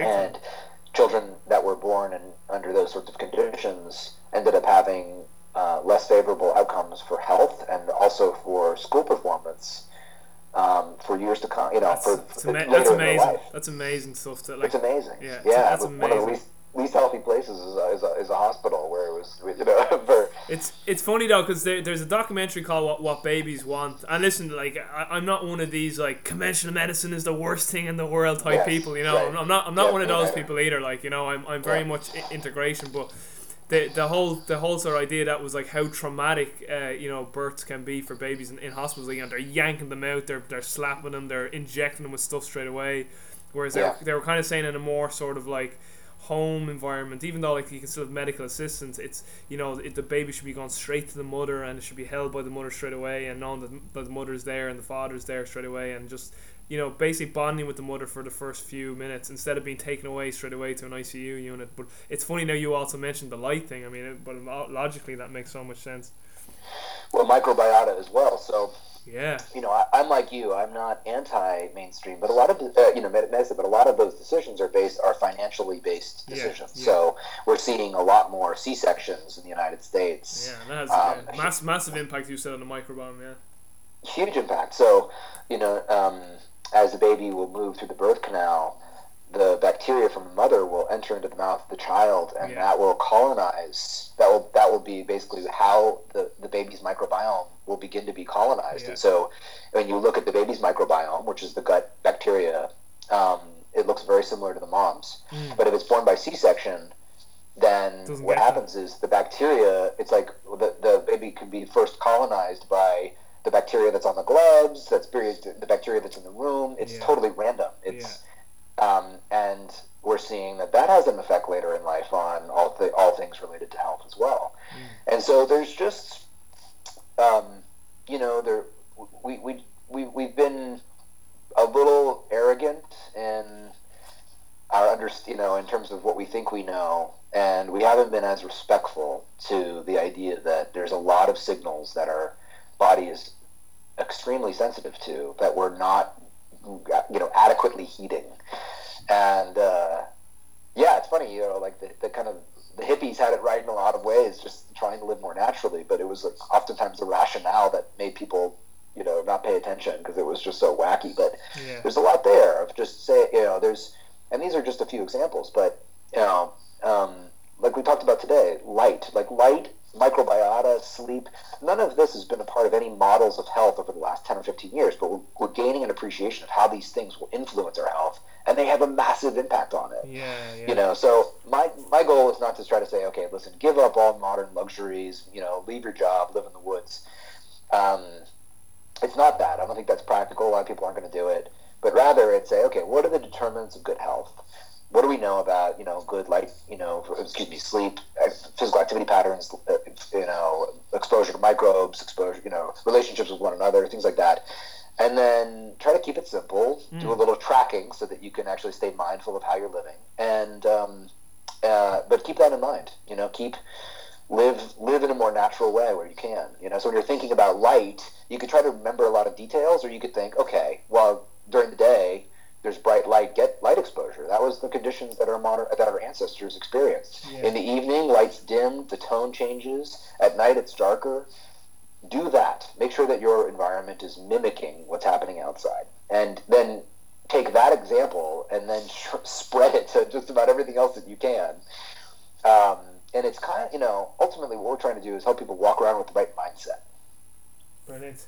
So just the the I know that the parents listening will be like, you never finish asking them that question. So with your your your child, was it a boy or a girl you had Dan? By the way, he's a little boy that ninety eight percent of people think he's a little girl. got long hair. I know what you mean, but just for for the parents, uh, what what exactly what sort of um what sort of like things did your yourself and your partner do to sort of like you know get get uh, synchronized with the circadian rhythm and, and have a good night's sleep how, how did you work around that okay so Desmond is teething right now oh, so this is oh, last night last night we went to bed at about 10 o'clock mm. um, pretty early Desmond got up in the middle of the night and was up for about an hour crying and wailing and kicking and um, so we were up um, and then I we ended up sleeping until about seven forty five. So that's almost ten hours of time in bed. Yeah. And now if if I you know I, I, I do really well with eight hours. Right? If I just gave myself eight hours, if I went to bed at midnight, then I would basically have been I would have gotten seven hours yeah. because it, one of those hours would have been disrupted. So the idea is when you're a parent, you know, a, a new parent where it's likely that your sleep could be disrupted in the middle of the night because the baby needs some attention or you know, for, for whatever reason, then giving yourself the same amount of time that you gave yourself prior to the baby in bed is probably going to be inadequate. Yeah. So you got to spend more time in bed. Yeah. Um, since we were winding down with him, um, you know, Samara will read to him at night, and you know, uh, so we just would all get ready for bed, and then uh, you know, I would read in bed under under low light, like a. By the way, a Kindle with you know that's backlit, or even your phone with all the brightness turned down in a dimly lit, dimly dimly lit, lit room is really not going to be disruptive to your circadian rhythms. Not much. Mm. Um, versus reading a normal book in a brightly lit room with all the lights on. That's that's actually a lot different. Yeah. So um, that's what we do, and then as soon as the you know my teeth are, you know my teeth are brushed, my clothes are off the next day. So as soon as the urge strikes, the typical pattern is that when people start to feel sleepy, they start to get ready for bed. Yeah. And at that time, you're moving slowly, and yeah. you know it's easy to like. Take, it takes an hour to get into bed because you're just you know lumbering around slowly. Versus being ready for bed, yeah. you know, getting a little reading in, and then as soon as those eyes want to shut, you just put down the book and turn off the light completely, and that's it. Yeah, yeah. You you wrote that in one of your articles, and it's funny. It's exactly what I tell people to do. You know, in that they're always like, you know, but I can't fall asleep. And I'm like, yeah, because you you need to get ready for bed one hour before you plan to go. So that's what I tell people to do. Like one hour yeah. before you plan that you want to be asleep, that's when you should be starting to get ready to go to bed. Because exactly that's exactly what happens. Uh, if you wait yeah. till you're tired, it's just like oh, you get up and then you get that second burst of wind, which you don't want. You want to be prepared in bed reading. So, but anyway, continue. Yeah. yeah, yeah, that's it. I mean, it's real simple, you know. So the rest of it is good smart light rhythms day and night. Have a good target date target time that keeps your timing inconsistent and gives you adequate time in bed. You know, like for example, with Dan's plan, we track. You'd think was is kind of interested in sleep that I am, I'd want to know every single thing that's happening to my sleep, but not at all because I can't control that. What I want to do is control the behaviors that help get me good sleep, and so it's simple, you know. And so I keep focused on my timing and duration, and um, and that's then basically the and, and then getting good light during the day, and that's that's it. Brilliant, great stuff. Dan, I, I literally just have one more, and, and then uh, you, you, we can tell the listeners then exactly about Dan's plan. Because my, my, my last question would be about like you know if we were to summarize everything, and I'm sure you're just gonna like talk about the exact Dan plan and the and the ideal weight program. Just something else for the listeners, for the people out there that want like something on caffeine. Dan Dan covered caffeine and adenosine greatly in Dan in Danny Lennon's uh, podcast. So I mean I'll link to that so you guys can listen to his answer on that. Um, the, your article on, on the unless you want to say something about it there, Dan. So feel free. Uh, you know, no, it's okay. Uh, it's it's a um, you could go with, listen to Danny's. It's it's, it's a topic that um, you know takes a couple minutes to get into. So yeah. yeah. So what was what was the podcast or the uh, the blog one? Yeah, the you you recently um, did one, and I, I called Steph. It's Stephan. It's second name Guyenet, is it? How do you pronounce Stephan? Yeah. Yeah, that's, that's right. Yeah, Stephan Guyenet. Stephan, I call him Stephen at start, but really Stephan is what he's called. Stephan Guyenet. Uh, yourself, Stephan, and Robb, you, you were speaking about you know the hypothalamus, uh, and you, you wrote a great article there, and it was very in- intriguing about the different type of diets that the, the mice were on. and uh, like it was so odd that ketogenic came out top, but then the high fat diet or what they quoted as high fat was like one of the worst. But then again, like if you looked at that, it was high fat with a, with highish enough carbohydrate in it too. But maybe just just touching that and then the ideas around the hypothalamus and, and the, the you know the, the the very big role that the hypothalamus seems to be playing in the likes of obesity, you know, with leptin and then obviously insulin sensitivity and then. You, you know, you, you referenced uh, John Bro- Brobeck with his research with the rats back in the 30s and 40s. So uh, I, Yeah. I just I found out that whole article very very interesting. Now I hadn't listened to the podcast yet, but the article was great. So maybe if you just want to tell the listeners about that. Yeah, sure. So um, there's a there's a fascinating study by McNay and Speakman where they um, they they take a group of mice and they put them on different diets, Mm. uh, and they had them on one one was high proteins. Well, first what they did is they actually made the mice obese, so they induced diet induced obesity.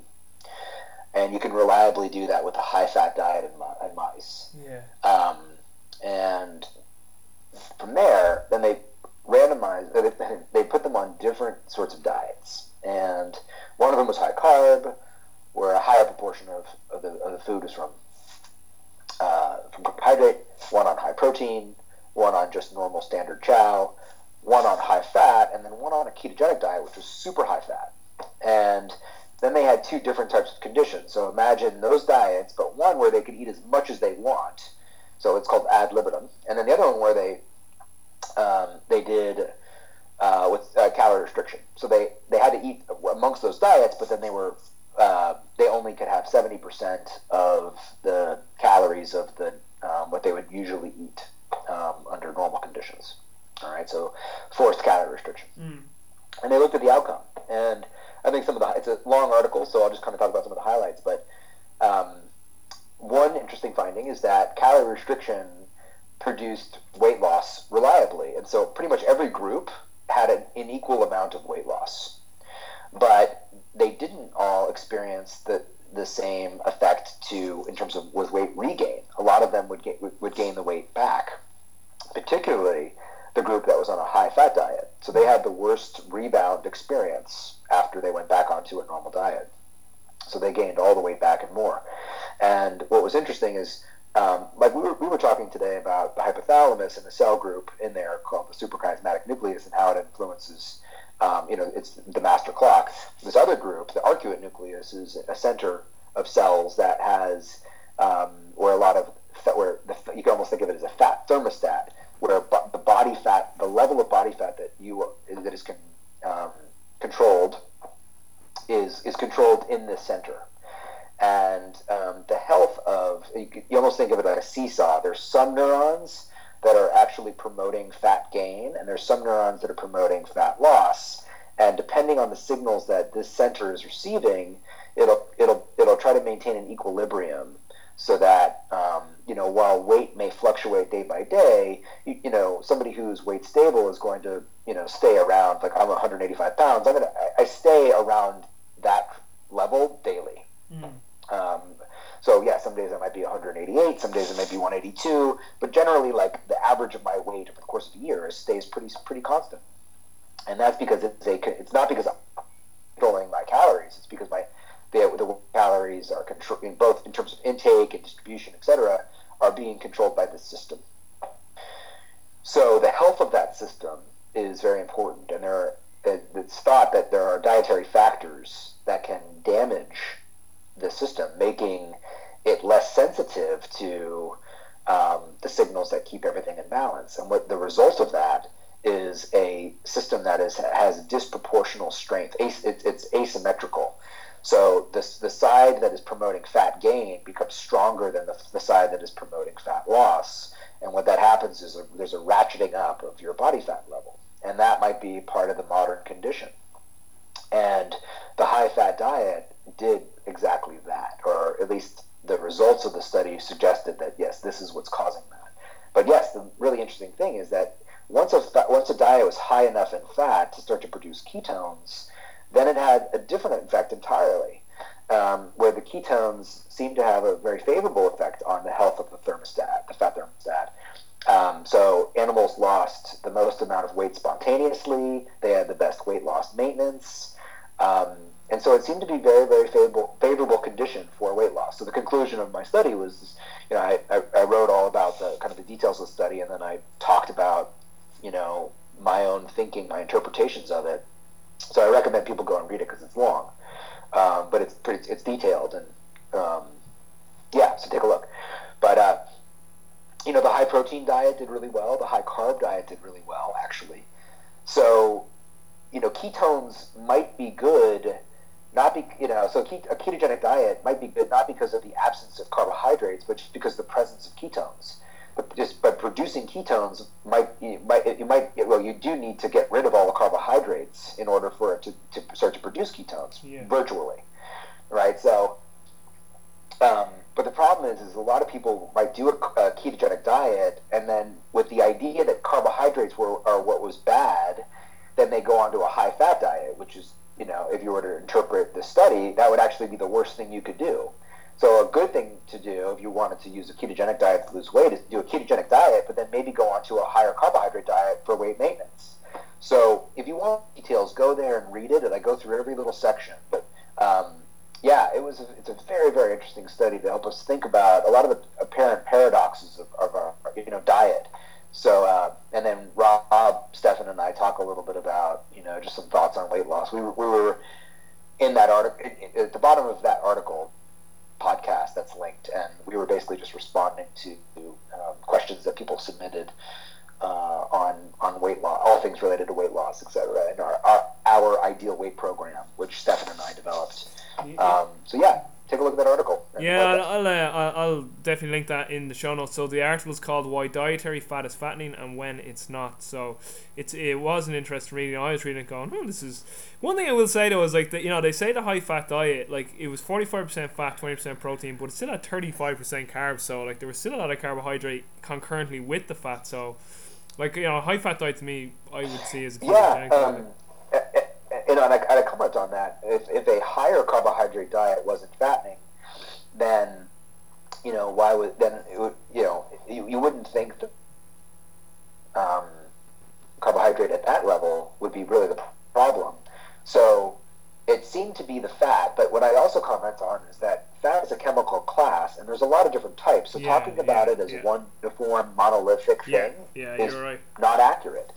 We know that for example, monounsaturated fats are not going to, um, they don't seem to have a negative effect on uh, kind of scarring and um, like what stress uh, markers yeah. of, the, of the hypothalamus, where saturated fat actually does certain types. And there's also a wide variety of saturated fats. There's you know, there's saturated fats from coconuts, and then there's saturated fats, longer chain saturated fats from things like meats. So we know that saturated fats from animal products um, palmitic acid, they do actually, um, in both humans and animals, seem to cause elevated stress response within the hypothalamus, which could be problematic, which basically means that that is causing the damage to that fat thermostat that over time means that you could be gaining body fat.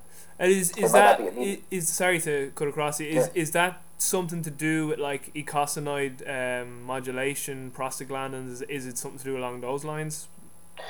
Well, you know, um, possibly because those are just you know local hormone cell signals, so they're they're kind of involved in everything. But whether or not you know, so there might be like an archetypal pattern of um, uh, of you know a kind of a, eicosanoid production that uh, is emblematic of the, the the stress markers that you see. But mm. you, hmm. you do see microglial formation, which is markers of stress. You see increased um, prevalence of endoplasm, endoplasmic reticular stress, which is yeah. an organelle within cells. Yeah. Um, so the, the stress level rises there, um, which is kind of a, a, marker of an insensitive hypo, of a ins, insensitive fat thermostat.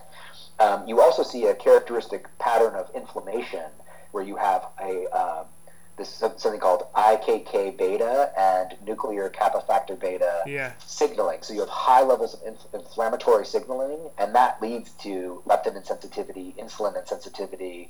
It might be kind of the, the problematic pattern that leads to the stress and the insensitivity that leads to the weight gain. So that might be what's the problem that is promoted by the right the certain types of fats. Yeah, yeah, definitely. Anytime you read about inflammation or leptin, you, you always see NF kappa B and tumor necrosis factor alpha. They're just always like those two things are always associated. Yeah, yeah big time.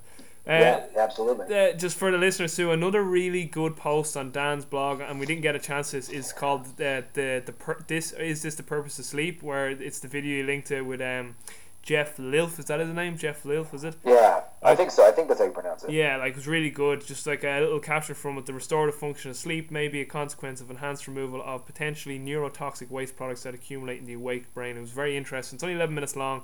Very interesting talk. It was actually super interesting. Yeah, it was actually crazy. Like I, when I watched his talk today, it was just like there was not one minute where he went or one second where he went. Um, uh, he was just like perfect. Yeah, did you see that? I was just like, how is he just like keep going?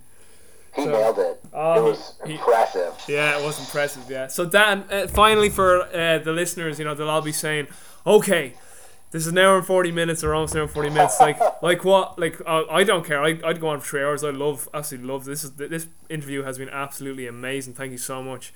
Oh, Just for like the kind of like you know people give people to walk away with something, you know. So like, you know, what what are the cliff notes? What are the summary? What can they do from a whole not even just sleep but lifestyle perspective to improve their health. And, and I know now like this is also a platform for you know to obviously plug Dan's plan um, and obviously talk about your um, your ideal weight program as well. Yeah you know because um, we mentioned a few things uh, already um, in terms of this like how we are viewing like what we're trying to do. But right now I, I feel like there's it's um, there's becoming a greater awareness on the more natural pattern of living through ancestral health research, uh, the popularization of certain ideas like paleo, which I have I have issues with paleo, but the idea upon which it's based, I think, is um, you know the ancestral model for, for living is, is actually really really useful. So um, it's the application of, of the popular diet that is kind of um, can can look really funky at times. You know, the paleo donut, etc. It's like no, you don't get it. Yeah, um, yeah, And so, but you know, paleo, the diet, that there's no reason why other models can't come out of this ancestral methodology, and that's what I hope happens. You know, that it's it's it, in some ways it's, it's actually driven a lot of awareness there. It doesn't have to perfectly match the science, but it's got to be you know closer. Um, and paleo is often think thought of as like you know uh, no gluten, high high meat, high fat, and coffee. You know somehow like that's paleo, and um, that's actually not the best representation of the idea at all. So um, anyway, that's one idea. That's uh, there's this awareness now that we are we are experiencing a, a kind of a, a deficiency of natural factors in our world and um, we need to find strategies that help to help us live more naturally. And then there's a movement of quantified self, which is self-tracking, which is really just um, you know I give a presentation in Boston at a Health 2.0 conference a couple of a couple of weeks ago, and uh, there's been this kind of ongoing debate about whether or not you know, quantified self can help change behavior, and if it's if it's actually you know good or not, and that you know people continue to use it. And I, I, I actually said, okay, well, can can these Fitbits, et cetera, can they modify behavior? And then I said, well, is that actually really the question that we want to ask? It's can they modify behaviors that matter? Right? Oh, okay. Can they modify behaviors that matter in a meaningful way? All right, no, okay. What is that the right question? Can they modify behaviors that matter in a meaningful way forever? Right? Because let's say you could, you you know, you can affect behavior, but for it's, it's for six weeks. It's not really a solution. And so I think the the most fair question for all of these technologies is: Can they be a part of a valuable health ecosystem that promote important behaviors in a meaningful way forever? Yeah. Right. And it may not be in every population, but if it can do that in some populations, then yes, then you've got a tool that is, you know, really worthy? And I think absolutely the answer to that question is absolutely yes, if designed right. And in order to design it right, you can't just be creating a behavior change system. You have to be respectful of the type of the way that you're trying to change the behavior. And so what Dan's plan has always been trying to do is saying, how can we use these new technologies that help us be more mindful about how we're living, you know, in the modern world. Because you could try to maintain a level of alertness or vigilance to everything all the time, but it'd be really nice if we had some tools that helped us out. Because we have tools that are, you know, I, I call them countervailing forces because there are tools that are out there that are actually always trying to get you to do the wrong thing. You know, pay, play one more game of Angry Birds right before bed.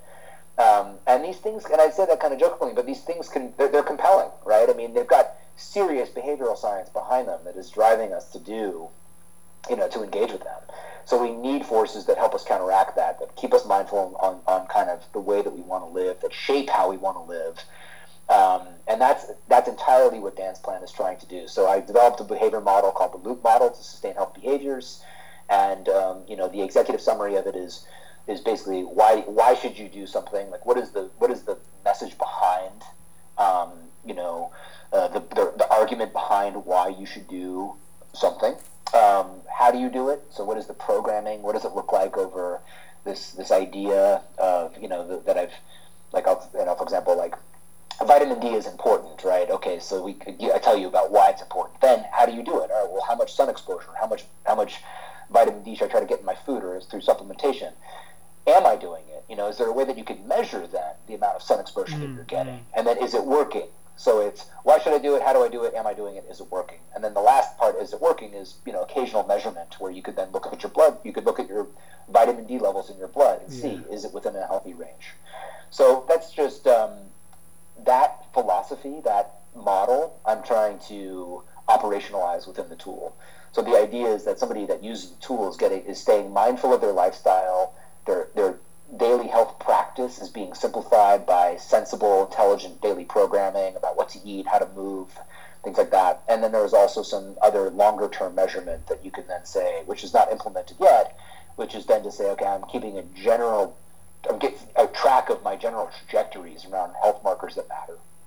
So, um, major relaunch, uh, probably late summer, and I'm just Brilliant. extremely excited about the tool. Yeah. Yeah, I mean, I mean, you know, you're definitely someone very similar to, to, my thought process, a lot of things, and I, I'd be very similar in that, you know, try to be as objective as possible, as often as possible, and I kind of like the way you, you know, you're trying to be as objective as possible with things, and you know, it, also in one of your blogs, you were you were saying that. Uh, you have it actually in bold right in here. I actually feel more energized when I walk more than 10,000 steps a day. And you spoke about the, the Fitbit, yeah. and you were saying you know you, you prefer the charge over the surge and all that. But that, that that's another another thing. This idea of just getting out, walking, taking steps, being outside, getting a bit of daylight onto your skin too. But if we were to summarize just for for for the because we kind of got into a lot of areas, but say just for sleep hygiene, if we could summarize maybe just sleep for for the people are we essentially saying you know control your light environment when it's when when it's dark outside make your own surroundings at least at the very least dimmer uh, look into maybe things like you know maybe right red or amber light bulbs or even get into more sort of candlelight settings even but definitely just have a dimmer setting. Maybe look into blue blockers for well I wouldn't say maybe definitely look into blue blockers for your eyes at, at night time maybe uh, set set yourself one hour before you go to bed. So as, as you alluded to you're not tired and, and then trying to go to bed. You're actually tired and in bed ready to fall asleep. Um, and then as you alluded to too you know make sure that your timing intensity and duration stays pretty consistent. Would that be pretty good for for your sleep hygiene? Yeah it's very good. And, and what i would then say is is track it. Um, yeah definitely you know, so yeah. if you can use yeah. dan's plan to track your sleep because um, what we think we're doing is not often what we're doing. Yeah. And um, so doing all of those things and then having just a very light touch in terms of tracking. It's extremely simple to track because we're not trying to assess every aspect of your sleep because, well, you know, it's a longer conversation, but the tools to do that, unless you're trying to diagnose a sleep issue, then your sleep is probably fine. You just need to do the things that get you good sleep. So let's yeah. focus on that. Yeah. Um, and in and even with all the knowledge in the world, you know, if you had a, a PhD in sleep, it's still useful to have this system that helps kind of keep you honest with how you're actually living. Brilliant. So um, it's it's easy. It's got to be easy to do, frictionless enough, but then to be able to you know go back. You know what I would say is read that read that article, my 2014 health report, and then think you should have everybody who's reading and listening to this you should have your be able to to monitor your own health practice in the exact same way, and you can. So it's not like there's going to be these huge fluctuations day by day. Maybe you know, maybe there are, and you need to address that. But mm. even if there are not, it's really nice to know this is how I lived in the last year. because sometimes you could identify patterns that you wouldn't ordinarily be able to, and sometimes you can just confirm like, hey, I'm doing this well, great. You know, it's worth it to, for me to spend literally 10 seconds a day to just kind of engage in this way, which helps keep me mindful of kind of trying to keep my scores, you know, in the right spot. Yeah. So it's um, you know, it makes a ton of sense to me. That's why that's why I, you know I'm building it. And, uh, I feel really good about recommending it. Oh, absolutely, and and uh, like like you said on Danny's podcast, it was funny, you know, because I, I released the product well last year, and sometimes like when you're kind of putting your products out there, you you nearly feel a bit like oh you know I'm a salesman or blah blah blah. But Yeah, like as you yeah. you know you said, listen, like if there's genuine integrity and intent behind it, and you've actually put your heart and soul into it, you know, well then like essentially how dare you not put it out there because it could help so many people. So. You know, like you're, you're like if you fully believe in what you're selling, you, you absolutely need to fully believe in selling it. Then, and like I've only been I, I've only been nothing but impressed with Dan's plan. I think why I'm so impressed with it too is that it, there's just such good simplicity to it, which I really really like. Um, and even with your ideal weight program, I love the three words. You're just like knowledge, direction, feedback. Like it's just so like I just love that. Real simple to follow because people just need simple. Because I know that from a coaching standpoint. So I thought Yeah. I thought it was just so so excellent. So. Um, Yeah, thank you. Dan, I. I definitely. Oh yeah, and, and it's just on objectivity. Uh, personally, myself, I, I I'm I'm a strength conditioning coach, but for I used heart rate variability for eighteen months. Like just uh, so that was kind of one thing I integrated. I don't know if you've ever looked Mm. into that as well. So I found that really good from an objective standpoint to you know to, to see where my readiness was for my training sessions every day. So your Dan's plan kind of you know it kind of reflects that similar type type of thought, thought process in terms of your overall health and and sleep obviously and everything else. We, we are going to integrate it. Um, Oh, I, was, I knew it! I knew it! Yeah, we are going to integrate it.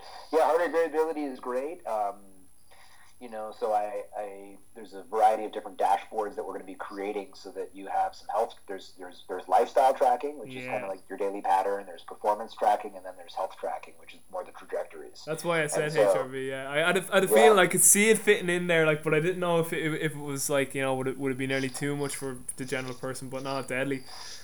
Deadly. Yeah, yeah. Sounds so good. Okay, Yeah, right. Dan, this is you know going on two hours. This is I it's funny. I I, I- I was interviewing a guy called Christian Thibaudeau a while back, and, and he was on. He the longest podcast was like an hour and fifty, and I think we've just broken that barrier now. So this could be the longest podcast we've done. But uh, record.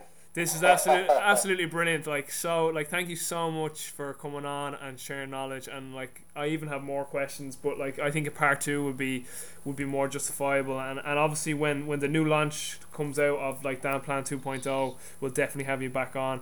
And uh, for, for everything, well, uh, for the guys listening here, everything's gonna be linked. Dan's website, those articles, the video, everything there, and, and the podcast with Stephan and Robb Wolf. So that'll all be in the show notes. So uh, Thank you. Dan, just stay on online for just an extra like 30 seconds so I say goodbye to you offline. But for the listeners, guys, keep uh, leaving reviews on iTunes.